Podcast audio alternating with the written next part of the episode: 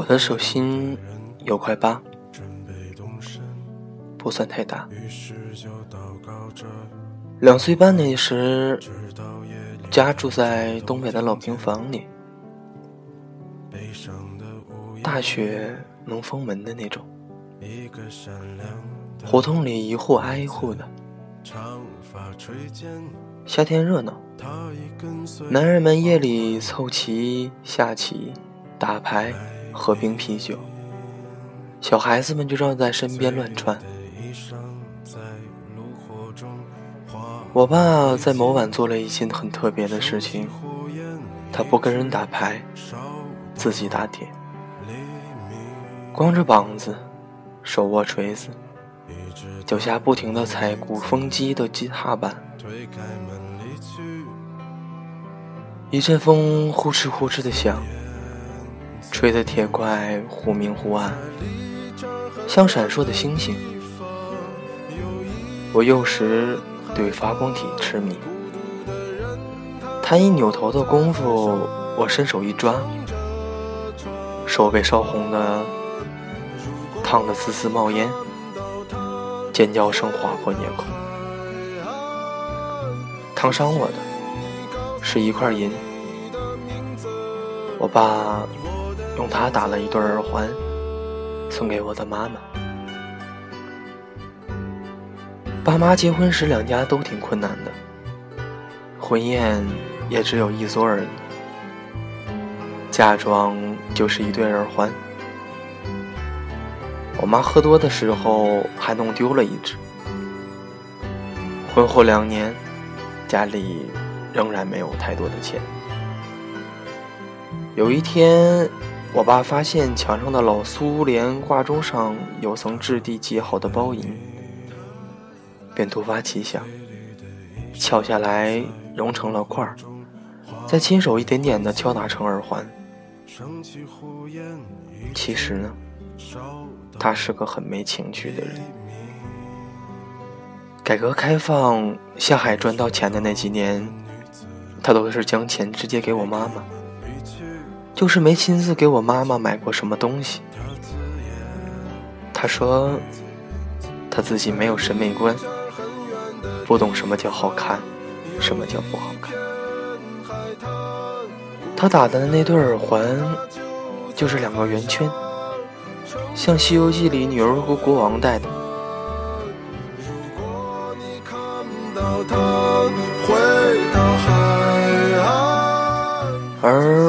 妈妈呢，也没有真的换，待了整整二十年。二十年里，爸爸让全家从病房搬上了老楼房，几年后又搬进了新一点、大一点的三居室。第一个老楼的套间，三十七平米，我住了七年。童年最欢乐的时光都安放在了那里。套间在六楼。夏天晚上，我往往玩得很晚，回家已经天黑。我怕黑，特别的怕。当年老楼还没装声控灯，上楼前我会先朝六楼的窗户大声喊两声“妈妈”，见我妈探出头来摆手。我才冲进黑漆漆的楼道里，一冲进去就能听到那遥远的回音。到几楼了？二楼。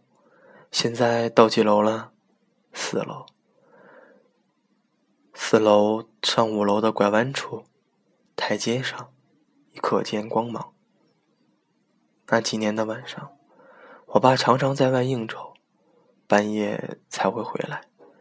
关门声很轻。又过了几年，我们搬进了大一点的房子，他的关门声彻底没了。人去了南方闯荡，后来又选择出国，再后来回到家，也是两年后了。他回家那天，除了我妈，没人知道他被朋友骗光了钱。我只记得出租车停到家门口，我跟我妈下楼迎接。我爸一把抱住了我妈。多年后，目睹过这一幕的我才幡然醒悟，那绝非那个男人的常态。他本是跟浪漫绝缘的人，而我妈呢，只说了一句：“还能找到家，就好。”他成长的环境是书香门第的反义词，自幼混社会，狐朋狗友，烟酒不离身，关身上的疤就上百处。后来，他跟俗世的男人一样，犯了世俗的错误，但这个家并没因此崩坏。我妈将更多的注意力转移到我的身上。一些平安的国度，只是房子呢，没有再换得更大。我妈呢，她一直戴的耳环，也一直没有再一次换过。我到青春期，跟她的话更少了，除了周末要生活费，平时住校连个电话也不打。她总是照我开口的数目多给。花不了我就攒着，给当时喜欢的女生买礼物呢。这方面我倒是遗传了他，都没有创意，无非是项链、手链，还多是男女配对的两件，囤到底。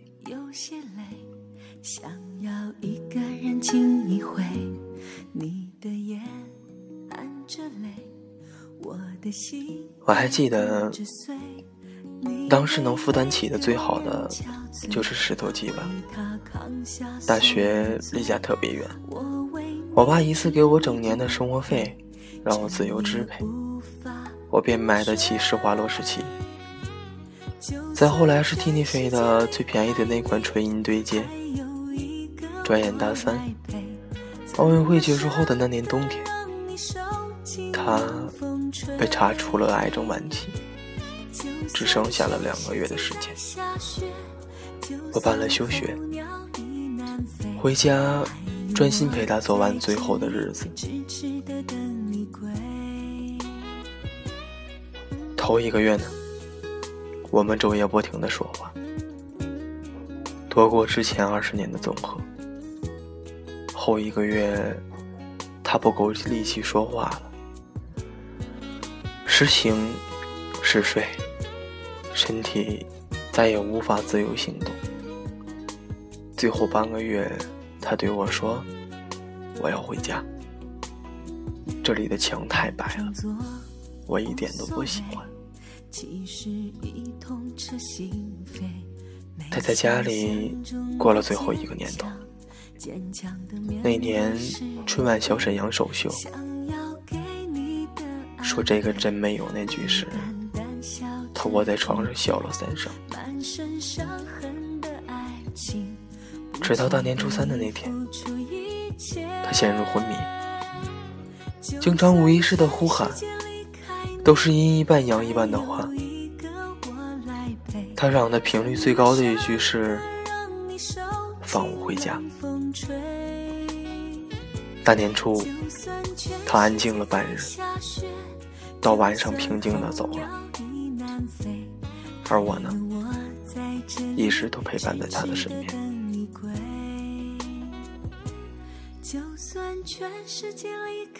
送葬在外地，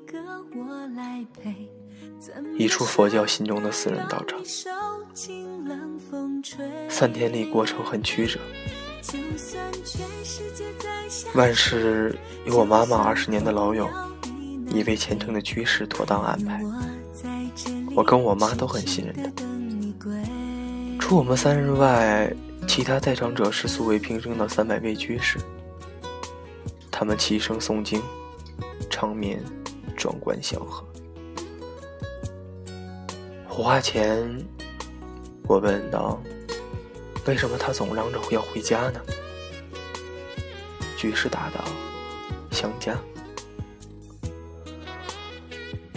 我说他以后还能回家吗？居士说：“只要他想。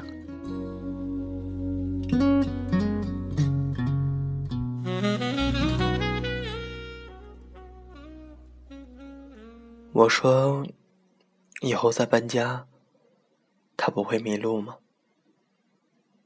居士说，留件最熟悉的东西给他，他就能找到。后悔自己说了这些，大家都沉默了。二十年了，最熟悉的，又能剩下什么呢？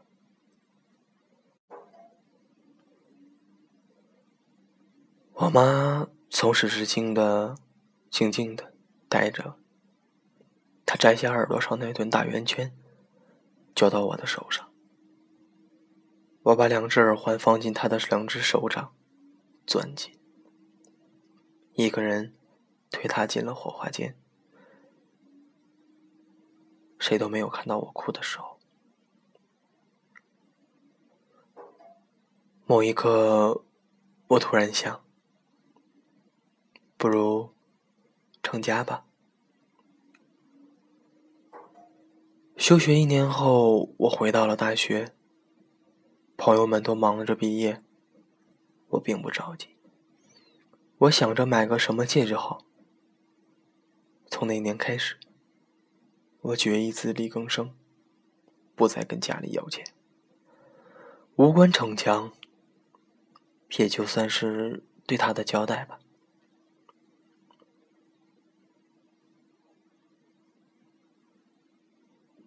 自然买不起了以前那些能买到的东西，我买回了最收获那几年里最从不吃，认为是属于初中孩子的施华洛世奇。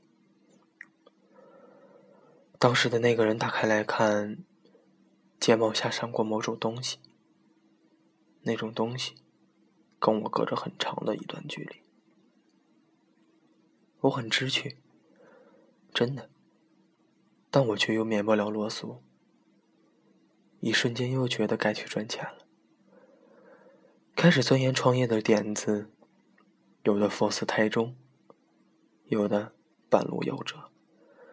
事实证明我不是那块料，倒也无所谓，有所谓的是，一些东西做了陪葬，我不再想写东西了，觉得周遭一切都无趣。于是夜铺，酗酒，昏天黑地。很快花光了最后的钱。期末考试临近，我递交了退学申请。我打电话说，我退学了。我妈说，那就回家里来吧。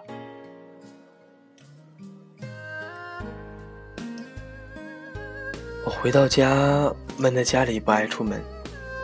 我妈问道：“真的不准备写了吗？”我说：“嗯。”真的甘心吗？我说：“嗯。”我妈说：“那就出门走走吧。”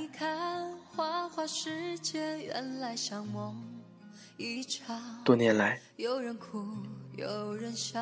每一次不知道该去哪里时，我都会不由自主地走回最初的那栋六层楼。我喝了酒，又是晚上，楼道里太黑了，我不敢上去看，就在楼道里坐下，突然哭了出来，却完全不知道自己在哭什么。哭声大了起来，楼道一瞬间亮了。原来这么多年早装了声控灯，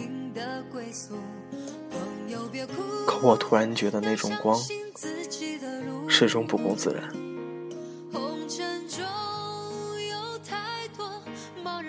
我仿佛听见了当年的那种回音。到几楼了？对呀，我这是到几楼了？我真的不知道。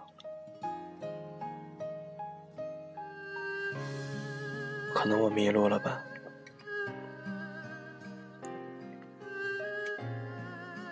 路那么长有人走快了这是没办法的事。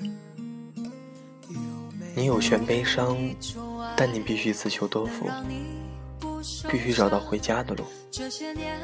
终有一天你会发现这条路是个圈。什么酒醒不了你最需要的，不是路上捡来的，而是原地不动。的。人生有时候需要兜圈子，很多事只有从弯路走来才会明白。你在乎谁，你说了算；谁在乎你，你说了不算。时间才说了算。那个漫长的夏天过去了，阴差阳错的又回到了学校。花掉了比别人多两年的时间，那多出的两年里，我完成了一本书，献给那个迷过路的男人。去年的一天，我莫名其妙的收到一笔稿费，根本忘记了是在哪本东西上写了篇什么，刚好第二天要飞回家过年。心想，不如买点什么带回去吧。想了好久，突然决定，那就买对耳环吧。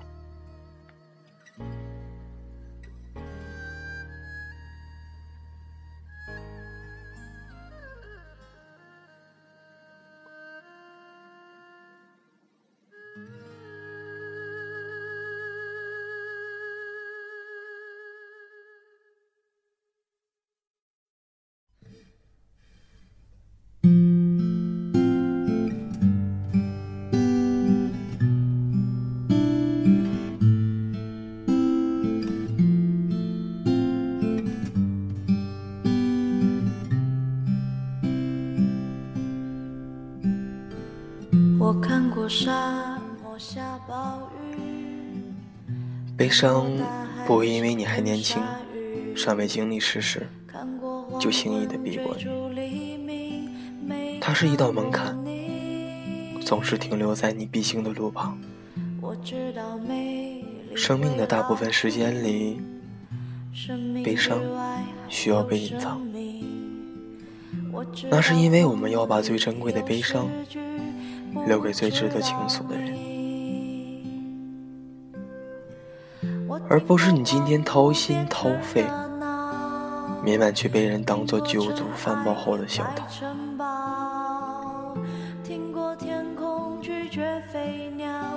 这里是 FM 九六二七三。我明白眼前都是气泡，安静的才是苦口良药。明白什么才让我骄傲？不。拜你，我拒绝更好更圆的月亮，拒绝为悲伤的这个东西，不分年龄段，不分时间，不分什么人能带给你，很突然，对，就是很突然，让人猝不及防，恍然失措。可能一瞬间感觉整个世界都在崩塌，但是我们要做什么呢？躲避吗？能躲避得掉吗？不如昂首挺胸，站起来，直面应对吧。这是一条成长必经之路。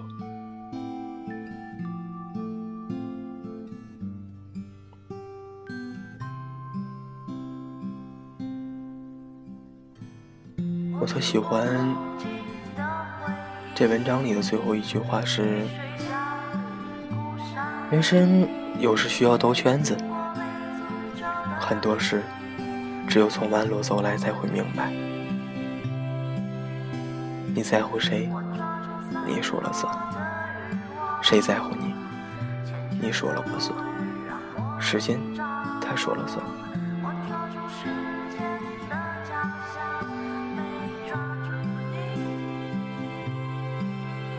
我有很多人都在问我，什么什么事情该用什么来证明？好，我都会跟你说，时间。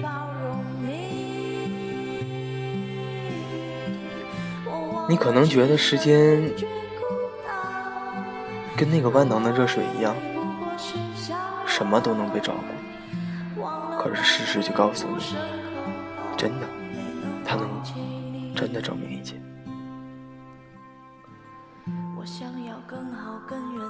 好了，今天就到这里，